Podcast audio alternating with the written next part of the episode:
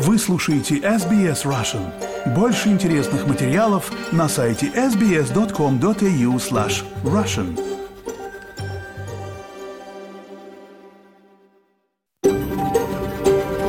SBS, a world of difference. You're with SBS Russian on mobile, online and on radio. Вы слушаете SBS Russian на мобильных устройствах, в интернете и по радио. Добрый день! Понедельник, 20 ноября, полдень. Вы слушаете программу SBS на русском языке. В ближайший час для вас в прямом эфире работают Виктория Станкеева и я, Лера Швец.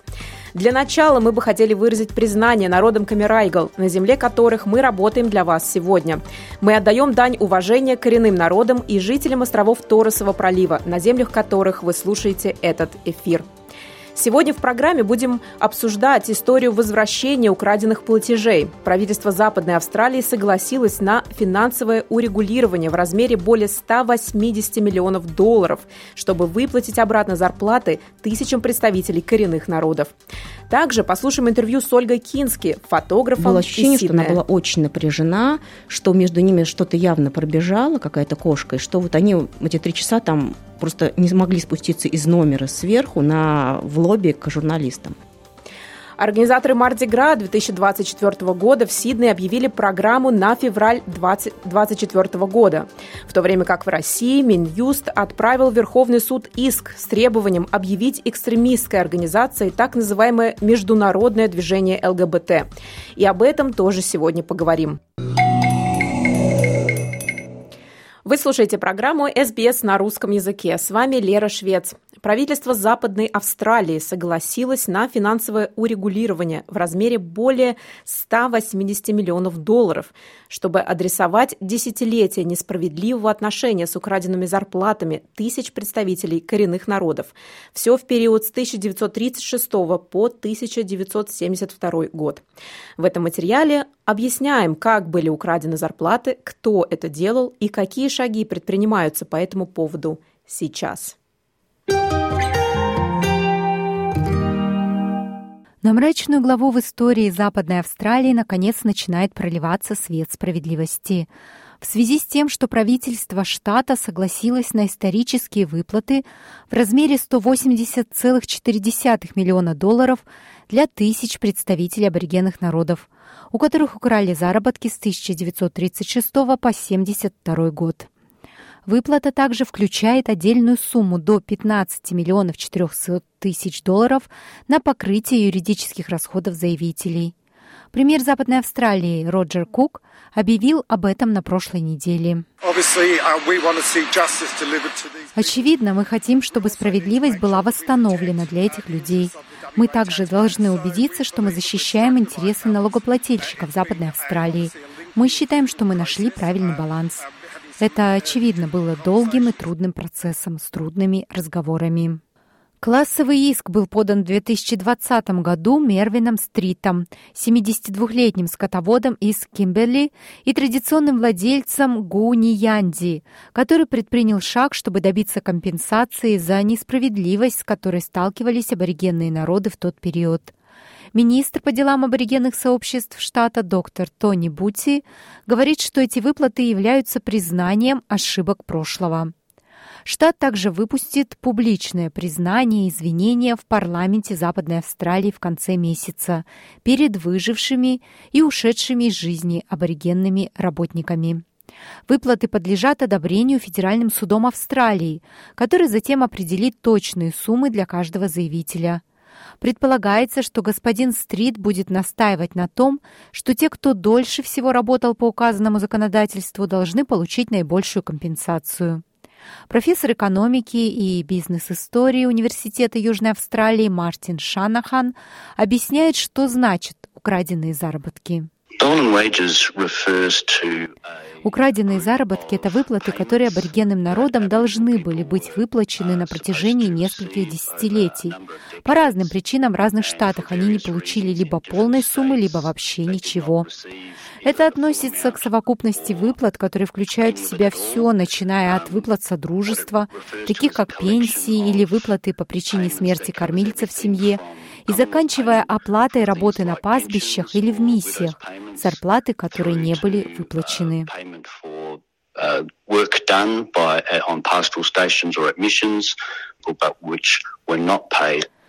как же это произошло? What in fact happened was that uh,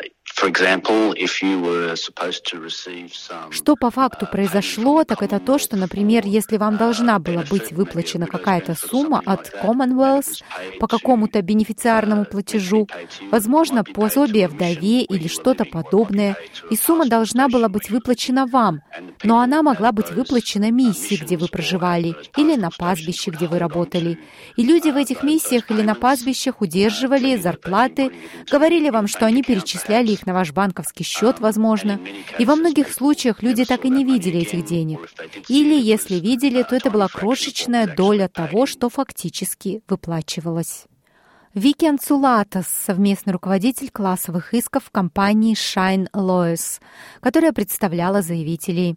Она надеется, что этот иск может вдохновить на более глубокое понимание опыта аборигенных жителей в Западной Австралии. Работники и их потомки страдали от межпоколенческой дискриминации из-за законодательства, действовавшего в штате Западная Австралия на протяжении многих десятилетий, что прямо повлияло на жизнь и средства к существованию аборигенных жителей. Дядя Джим Моррисон, председатель корпорации аборигенных представителей украденных поколений Западной Австралии. У него смешанные чувства по поводу решения правительства штата. С одной стороны, могу сказать, что это замечательно. Это наконец-то происходит. Я рад этому. Но с другой стороны, мне интересно, почему это заняло так долго? Куда делись эти деньги? Где проценты от украденной суммы? И я рад, что они действительно признали, что это украденные деньги. Так что есть несколько хороших моментов. Я думаю, что это приносит некоторое облегчение для многих людей из украденных поколений, которые потеряли свои заработки, на какой бы стадии они ни находились в жизни, потому что наши люди переходили из миссии на фермы, на пастбища, в другие места, где была возможность работодателям отнимать у нас деньги, потому что мы не были гражданами. Дядя Джим грустит от того факта, что многие из тех, у кого украли заработки, уже ушли из жизни. Но его утешает мысль о том, что их потомки получат какую-то пользу. Люди умирают постоянно. У нас было несколько смертей в последний месяц. Людей, которые могли бы иметь право на выплаты. Так что, возможно, одним из светлых моментов может быть то, что потомки как-то прочувствуют это закрытие для своих старших поколений. Я знаю, что многие говорят, что может не быть много денег, но я покупаю надгробия для своих родителей. И у меня смешанные чувства. Знаете ли, я обращаюсь к людям, которые сейчас слушают нас, будь они черными или белыми. Как бы вы себя чувствовали, если бы вы знали, что три четверти ваших заработков удерживаются на хранение? И как бы вы справлялись в этом мире без должного дохода? И что бы произошло с вашими детьми?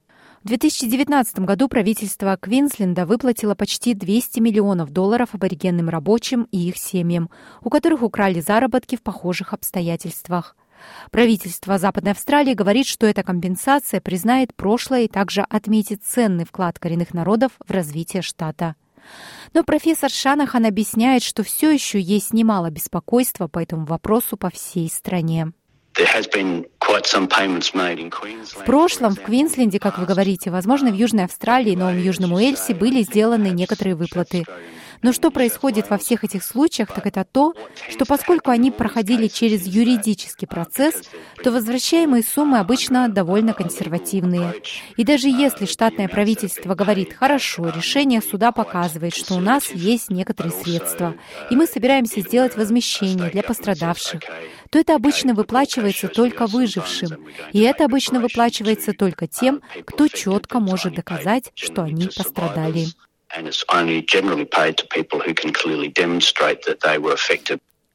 Он говорит, что последствия украденных заработков продолжают сказываться и по сей день.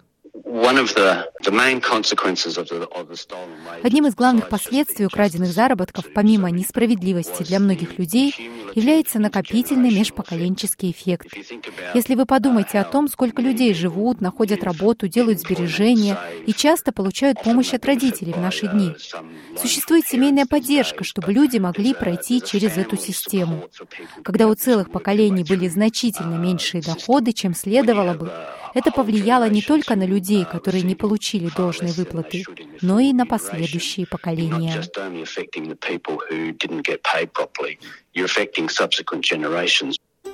Информация подготовлена по материалам Кирен Кокс, Рэйчел Ноулис и Исама Алгалиба из службы новостей СБС. На русский язык перевела и озвучила Светлана Принцева для СБС Russian. Вы слушаете программу SBS на русском языке. С вами Лера Швец. Организаторы Марди Гра, фестиваля в поддержку прав ЛГБТК+, в Австралии, объявили состав и тему мероприятия 2024 года. «Наше будущее» станет темой фестиваля, посвященного празднованию местных героев и лидеров сообщества. Подробности в материале новостной службы SBS News. На фоне похожего на стекло голубого моря группа дрэк-квин артистов, общественных активистов, спикеров и художников собралась на пляже Бандай, чтобы объявить о программе фестиваля геев и лесбиянок Марди Гра в Сиднее на 2024 год. Это первый анонс программы следующего года, в то время как организаторы называют ее самой крупной и смелой за последние много лет – Недавно назначенная генеральный директор Марди Гра Сиднея Гил Беквит говорит, что гордость занимает центральное место в философии фестиваля. Гордость – это то слово, которое используется часто – но, возможно, мы не очень часто останавливаемся и задумываемся, что же оно действительно на деле значит. Я горжусь этой организацией, организацией, которая полностью посвящена празднованию, развитию и защите LGBTQIA плюс сообщества. Она говорит, что тема фестиваля 2024 года Our Future – наше будущее о возможности, воображении и надежде на более крепкое и инклюзивное будущее. Этот призыв к нам всем вместе представить наше совместное будущее, бесчисленные возможности для того, чтобы мир стал лучше и добрее для нашего сообщества и всех сообществ. К программе следующего фестиваля добавлено пять новых событий. Фестиваль откроется мероприятием First Nations First Light, которое пройдет рано на рассвете в нескольких культурно значимых местах Сиднея. Ультрафиолет будет праздником, фокусом которого станут LGBTIQ+, женщины и их семьи. Queer Futures – также новое событие, представляющее платформу для идей и обсуждений посредством публичных лекций и дискуссий. Драг-артист Секси Galaxy говорит, что новые события и инициативы объединяют разнообразие идентичности, представленных на фестивале. Это фантастическое чувство, что мне видится в этом, это разнообразие людей, которых я слышу в группе. Пожилых женщин, трансов, квир, просто весь спектр цветов, который составляет наше сообщество. Оксфорд-стрит Сиднея снова заполнится толпами людей, цветами и музыкой на знаменитом параде Мардигра 2 марта. 2024 год ознаменуется 46-й годовщиной парада, который прошел долгую историю, начиная от протестов и до празднования жизни и гордости представителей LGBTIQ+, сообщества. Культовое место на Оксфорд-стрит имеет историческое значение, как место первого парада Мардигра в Сиднее в 1978 году, который завершился полицейскими акциями и 53 арестами. Мэр Сиднея Кловер Мур говорит, что город прошел долгий путь с тех пор, но еще многое предстоит сделать. С тех пор, как последовали аресты и жестокое судебное преследование после первого Мардигра в 1978 году, сообщество LGBTQIA+, добилось многих успехов и побед – но несмотря на победу, все еще остаются угрозы, насилия и унижения, направленные против LGBTQIA людей. И мероприятия в этом году напоминают, что нам предстоит еще многое сделать для достижения истинного равенства и принятия.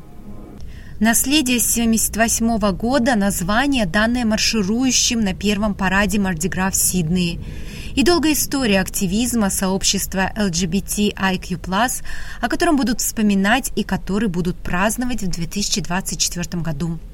Будет проведена церемония воспоминаний Sunset Service of Reflection в память о тех, кто сталкивался с предвзятостью и угнетением, а также для того, чтобы поразмышлять о прогрессе на пути к равенству. Министр по искусству Нового Южного Уэльса Джон Грэм говорит, что долгая история Мардигра Сиднея – это то, чем можно гордиться.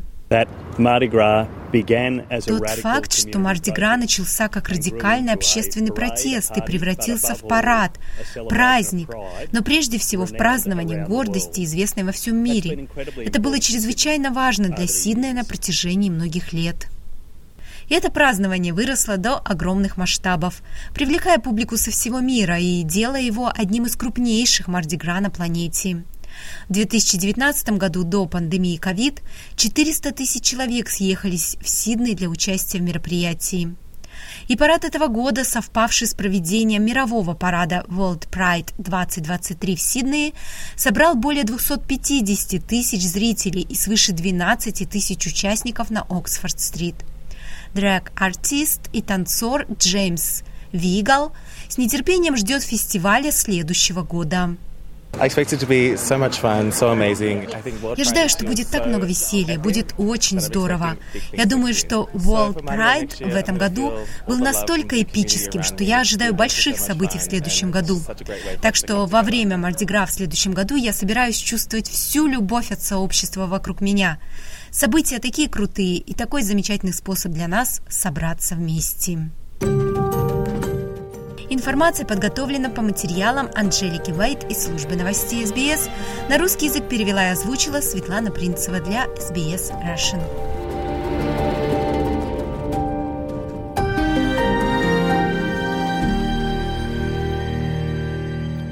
Спасибо большое, Света. А мы продолжаем на тему ЛГБТК+. 17 ноября Министерство юстиции в России направило в суд иск с требованием объявить экстремистской организацией и запретить в России так называемое международное общественное движение ЛГБТ. По версии Минюста, в деятельности ЛГБТ-движения выявлены различные признаки и проявления экстремистской направленности, в том числе возбуждение социальной и религиозной розни. Рассмотрение иска в Верховном суде начнется 30 ноября. Год назад в России был принят закон, запрещающий так называемую пропаганду нетрадиционных сексуальных отношений среди людей любого возраста. Тогда, год назад, мы в SBS Russian сделали большой материал, интервью с представителями ЛГБТК+, из России, и спросили у них, что они думают о новом законе. В связи с последними новостями из России повторяем часть того интервью вновь. Во-первых, я не понимаю, что такое пропаганда ЛГБТ, потому что э, с трех моих лет я так и не стал натуралом. Я пытался, действительно, пропаганда, наверное, работала в семейных ценностях. Я попытался в себе искоренить это чувство всеми возможными способами, но мне, к сожалению, не вышло. Поэтому не знаю, как кого можно сделать э, геем или лесбиянкой. Это, конечно, супер, супер интересно. Это Игорь Бычков, артист театра «Гоголь-центр». Вспоминаю себя, когда я сталкивался с тем, чтобы пытаться вот прятаться, бояться, что я потеряю всех своих друзей таким образом, что я расскажу, что я гей, что только была проблема из-за этого всего. В 23 года я только совершил свой камин и только и все почему? Потому что ну, в течение всего этого времени мне просто было страшно, потому что меня могут убить, меня могут избить, меня могут, э, э, меня никто не сможет защитить. И вот это вот самое поганое, что можно взращивать в людях. Вот этот страх. Страх за себя, страх за то, что ты один. Я уехал из страны сейчас. Сейчас я нахожусь в Камбодже. Работал в театре 10 лет, который тоже благополучно закрыло наше государство. Просто отменило его, как будто бы ничего и не было. Каждый раз, когда я читаю это, кажется просто, что это каламбур, что это не, ну, что-то не настоящее. Вот э, смеха панорама э, каждодневная о том, какие законы выпускают, что, э, что должны делать люди. Я рад внести свой вклад в спасение нашей молодежи, нашей русской цивилизации, нашей России от этих западных лжеценностей, от этого ужаса, от этого мрака. Э, я счастлив, что я вношу в это вклад. За Россию, слава России, да здравствует наша великая... В конце ноября в российском сегменте интернета появилось видео. Член Совета отцов города Хабаровск стоит у конвейера и рвет над ним книги «Лето в пионерском галстуке» и «О чем молчит ласточка». Все магазины города, кроме одного, сняли с продажи эти две книги. Поэтому Совет отцов решил выкупить все экземпляры из оставшегося магазина и отправить их на переработку.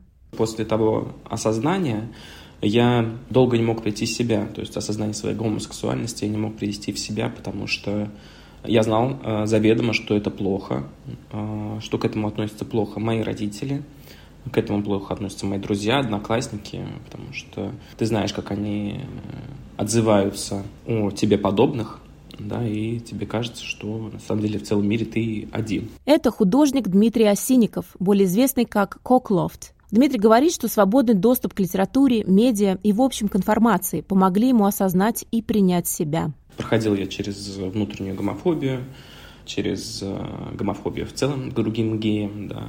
Сейчас я горжусь тем, кто я есть. Я понимаю, что я вырос хорошим человеком, как я считаю. Ну, правда, не благодаря, а вопреки принятие закона не относится к насущным проблемам сейчас Российской Федерации. Это абсолютно точно. Это делается для увода глаз от э, действительно важных проблем, которые сейчас нужно решать. Цель этого закона — это сплотить необразованную часть, да, которая питается этой или иной ненавистью к сексуальным меньшинствам. А это, ну, как знаем, это большинство людей. Как правило, люди ненавидят то, что не понимают Теперь это у них ненависть, это она на уровне закона будет им разрешена, да, и даже поощряться. Я думаю, что это будет ужасное время. Надеюсь, недолго. У нас свои ценности основаны на православии. Мы третий Рим, и нам это все не нужно. Считается, что в рамках современной российской литературы есть как бы два писателя, два автора, которые определили состояние общества и страны и времени. Это либо Пелевин, либо Сорокин. Вот люди делятся на тех, кто считает, что это Пелевин, тех, кто считает, что это Сорокин. Я считаю, что это Сорокин. И один из главных первых романов его называется «Норма». И там вот тоталитарное общество, и люди, которые взяли в этом обществе власть, они оболванили всю остальную серую массу и заставили есть говно. Брикеты из говна, который называется норма. А люди поверили, что это нормально, что это вкусно, что это надо есть. Это журналист Ренат Давлетгильдеев автор телеграм-канала «Гей и динамит». И вот российское общество тоже есть эту норму. Живет это говно в брикетах. Этим говном в брикетах является то эфир федерального телеканала, да, то выпуск новостей с Катей Андреевой, то программа с Владимиром Соловьевым, где он куда-то это изображает геев, нелепо кривляясь, то речи политиков, которые пытаются объяснить, почему нормой является убийство других людей, почему нормой является ракета, летящая на роддом. И вот эту норму жрут и жрут и жрут, верят, что это нормально. Мне страшно за то, что они в какой-то момент действительно поверят, что это вкусно, и что ничего другого нет. И ни к чему другому стремиться нельзя. И очень хочется просто, чтобы мы вышли из этого романа в какой-то момент.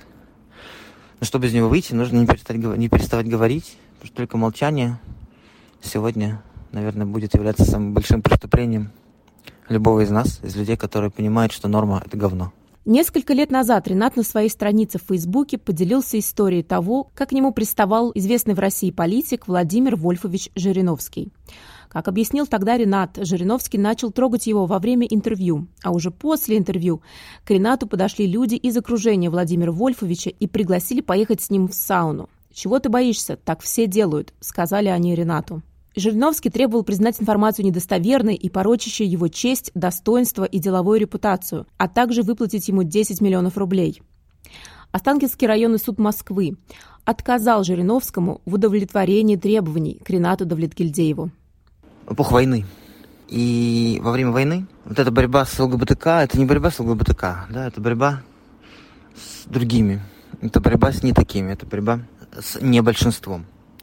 Потому что сегодня, к сожалению, власти нужна только поддержка большинства и таких понятных людей, которые стройным маршем отправляются в сторону фронта.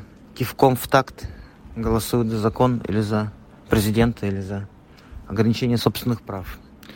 Вот этот кивок в такт и стройный марш, и бесконечная уходящая в горизонт серость, где голов-то не разглядеть, это вот единственное то, на что есть в современной России запрос. В России, которая ведет войну, в России, которая убивает людей, в России, которая отправляет ракеты на роддома. Нам это надо? Как социальная норма? Нет.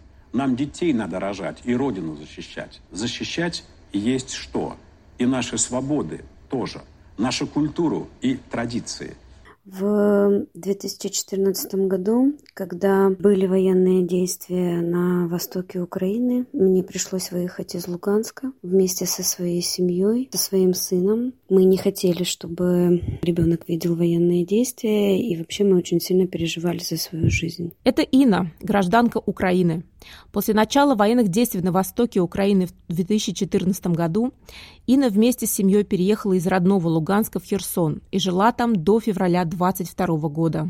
Я была в отношениях, была и есть в отношениях с девушкой, которая имела очень активную деятельность в э, общественной организации, которая отстаивала интересы и права ЛГБТК людей. Уже все, что после происходило в Херсоне, нас приводило в ужас, потому что вскрывали наглым образом офис организации, в которой она работала. Помимо этого вылавливали людей Э, знаю точно, что это геи или лесбиянки. Э, этих людей пытали, некоторых отпускали, некоторые пропали без вести. При новой, так сказать, власти в городах Украины, да, ну, в данном случае я говорю о Херсоне, жизнь людей, принадлежащих к ЛГБТК, была бы невозможной. Я, честно говоря, не помню, когда я первый раз услышал о том, что вообще секс существует. Основное чувство, которым легче всего манипулировать, это чувство вины. Привет, меня зовут Сергей, и это второй сезон моего подкаста. Он называется «Радужный», так же, как небольшой сибирский город, в котором я родился и вырос. И небольшой факт обо мне, который прямо влияет на то, что вы слышали раньше или услышите в этом сезоне – я гей.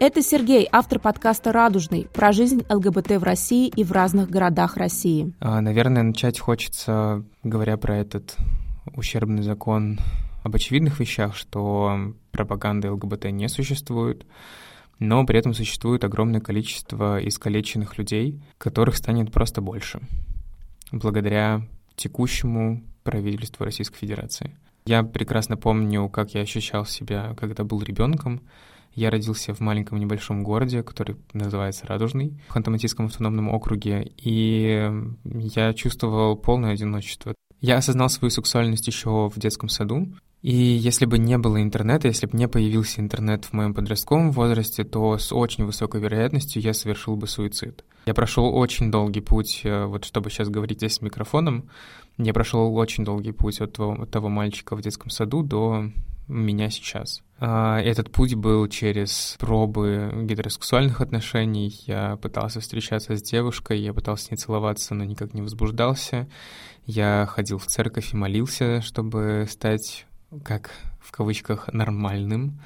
Только благодаря информации, только благодаря тому, что я переехал из маленького города в большой, я, я смог себя нормализовать. Если смотреть на редакцию прошлого закона, он был нерабочим. То есть э, за сколько вот лет существования с 2013 года, насколько я помню, около там 80, по-моему, дел было заведено.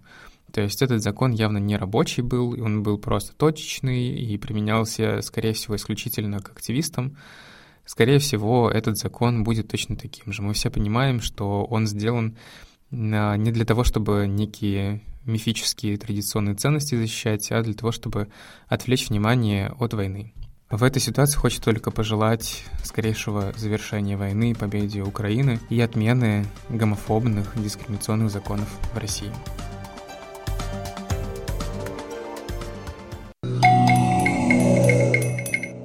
Вы слушаете СБС на русском языке. С вами Лера Швец. Фотограф Ольга Кински из Сиднея долгое время работала в качестве репортажного фотографа в России. Ей довелось снимать различных звезд. Виктория Станкеева пригласила Ольгу в студию и поговорила с ней о ее работе. Ольга, здравствуйте. Здравствуйте, Виктория. Спасибо, что пришли. И, конечно же, нам всем интересно, какие звезды в жизни.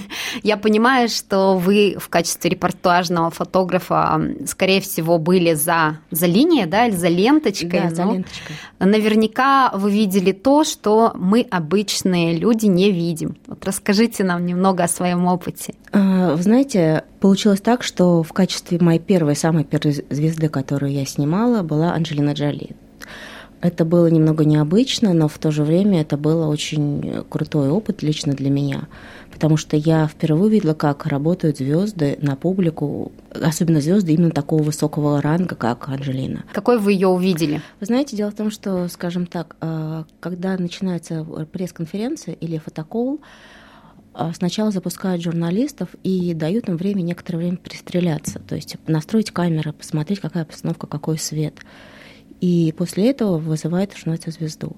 Что меня поразило именно, ну, точнее, на тот момент я не знала, что это так круто, но в тот момент э, меня поразило, что она вышла ровно во столько, во сколько было названо, и она было видно, что она безумно уставшая, что у нее, ну, это чувствовалось. Я я, может быть, это немножко шаг в сторону, но я просто чувствую людей, когда я их вижу, и просто чувствую, как-то мне считывать эмоции. Было видно, что она действительно была безумно уставшая после перелета, и было видно, что она, она, ну, как бы ей тяжело. Но при этом она, как профессионал, она собралась, вышла, и ей отметили охрана, ей отметила точки на на площадке, где она должна встать, она вышла на четко по времени, встала на каждую из отмеченных точек на полу, где надо было, было встать, и отработала с журналистами на ура. Она всем помахала, она улыбнулась, кому там.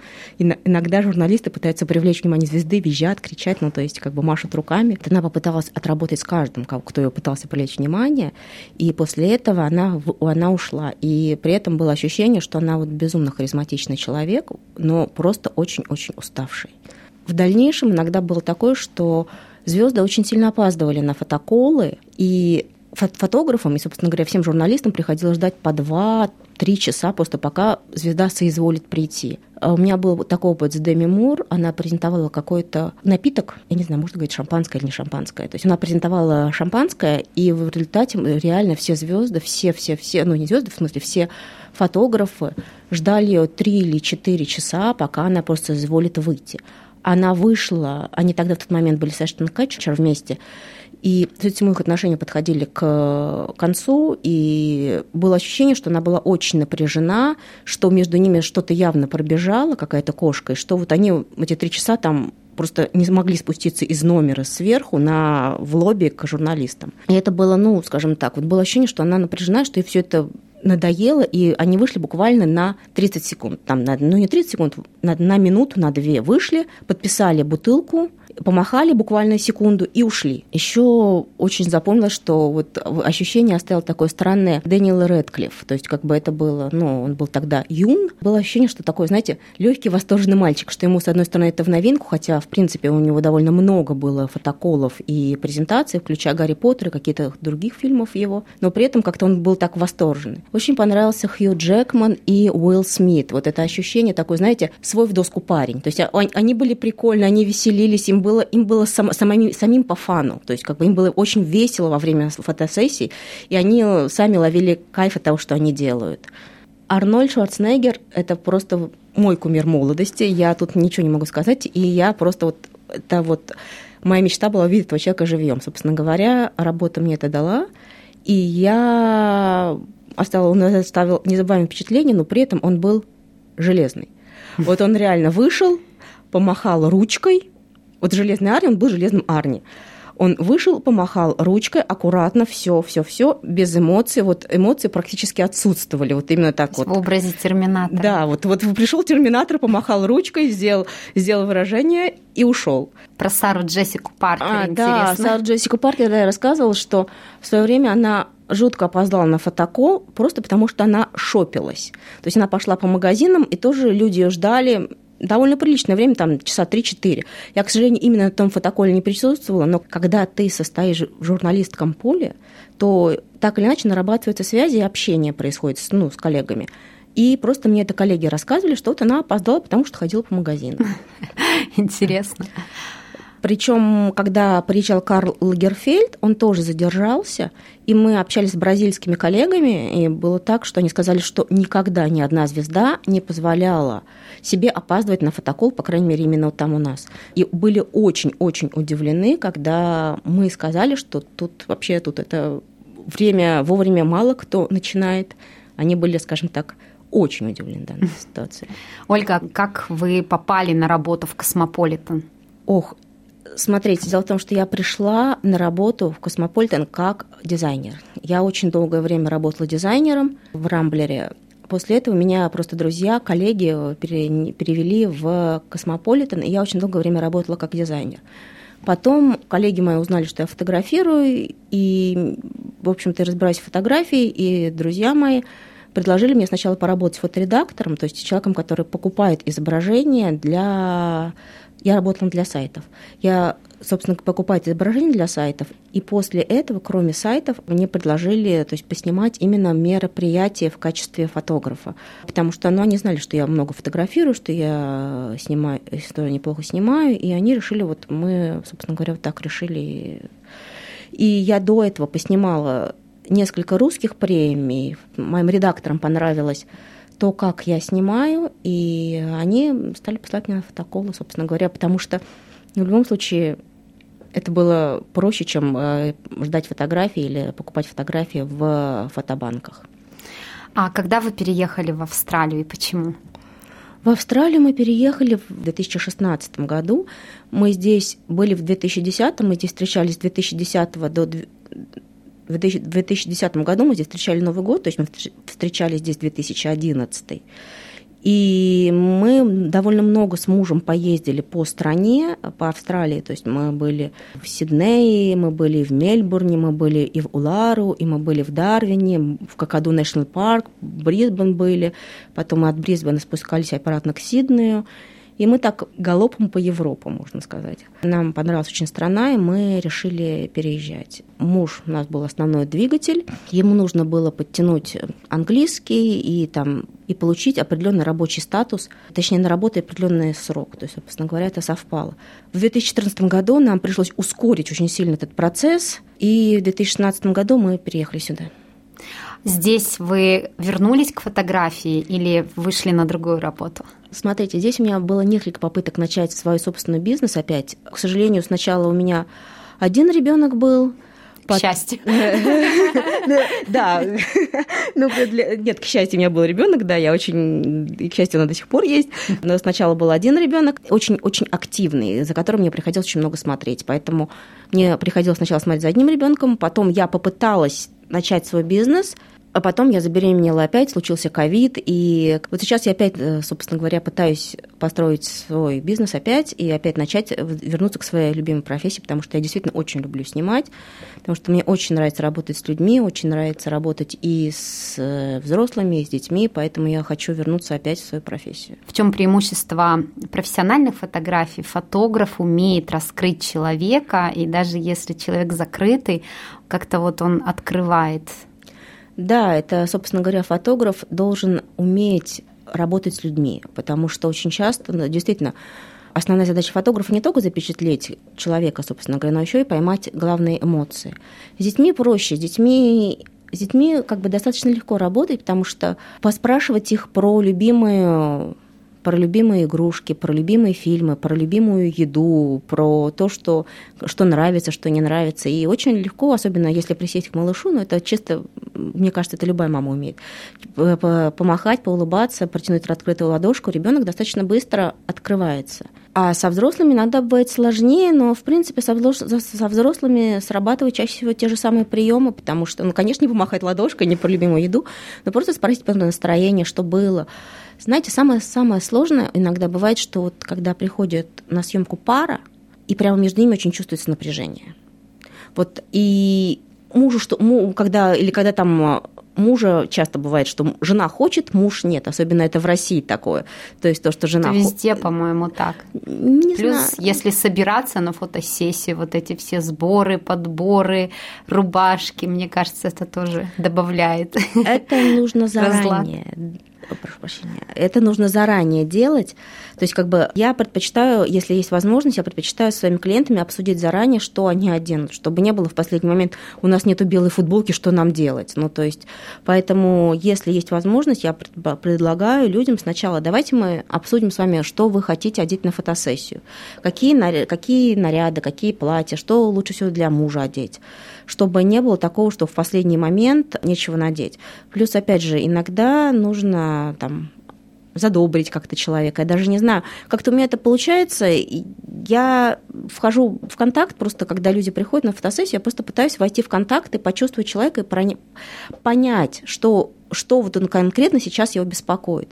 Иногда бывает даже такое, что я чувствую, что вот, например, сейчас люди не настроены работать. Вот прямо вот понимаю, что вот либо муж что-то не так, либо жена уставшая, у ребенка всю ночь были там колики, зубики, не знаю, что там было. И я просто предлагаю, говорю, ребята, я вижу, что вам сейчас тяжело. Давайте вот, я понимаю, мне жалко мое время, мне жалко ваше время, я у меня это ощущение, что сейчас мы не наработаем на результат. Давайте мы просто, может быть, либо в другой день соберемся, если вы можете, либо давайте просто, ну, как бы, если уж вам прямо так, ну, давайте просто свернемся и ничего не будет, потому что, ну, я не хочу тратить ваше время, которое вот вы сейчас пришли, и мы сейчас будем час пытаться что-то изобразить, и вы не... Я чувствую, что ощущение, что вы не готовы. Может быть, что-то сделать, либо давайте мы как-нибудь отдохнем, давайте там полчаса возьмем перерыв, там сходим с ребенком на площадку. Мама, вы выпьете кофе спокойно с мужем, отдохнете, просто пойдете. И после этого мы, если вы поймете, что вы до сих пор не готовы, что настроение ваше также осталось на нуле, давайте, ну, как бы либо отложим, либо отменим. Потому что такие ситуации тоже бывают, и в такие ситуации вполне себе возможно. Спасибо, Вига, Вика и Ольга. Полностью интервью вы можете послушать у нас на сайте. Напомню, это была фотограф Ольга Кинский из Сиднея. Она приходила в гости в студию к Виктории Станкеевой поговорить о профессии и о том, какие же они в реальной жизни голливудские звезды. А у нас все на сегодня. Для вас из Сиднейской студии сегодня работали Виктория Станкеева и я, Лера Швец. Спасибо большое, что присоединились к прямому эфиру SBS Russian. Мы вернемся к вам, как обычно, в четверг в полдень. А тем тем временем вы всегда можете послушать наши эфиры в записи на сайте или на любой платформе для подкастов. Хорошей всем недели, берегите себя и своих близких и не забывайте, грядет лето. Пользуйтесь солнцезащитным кремом.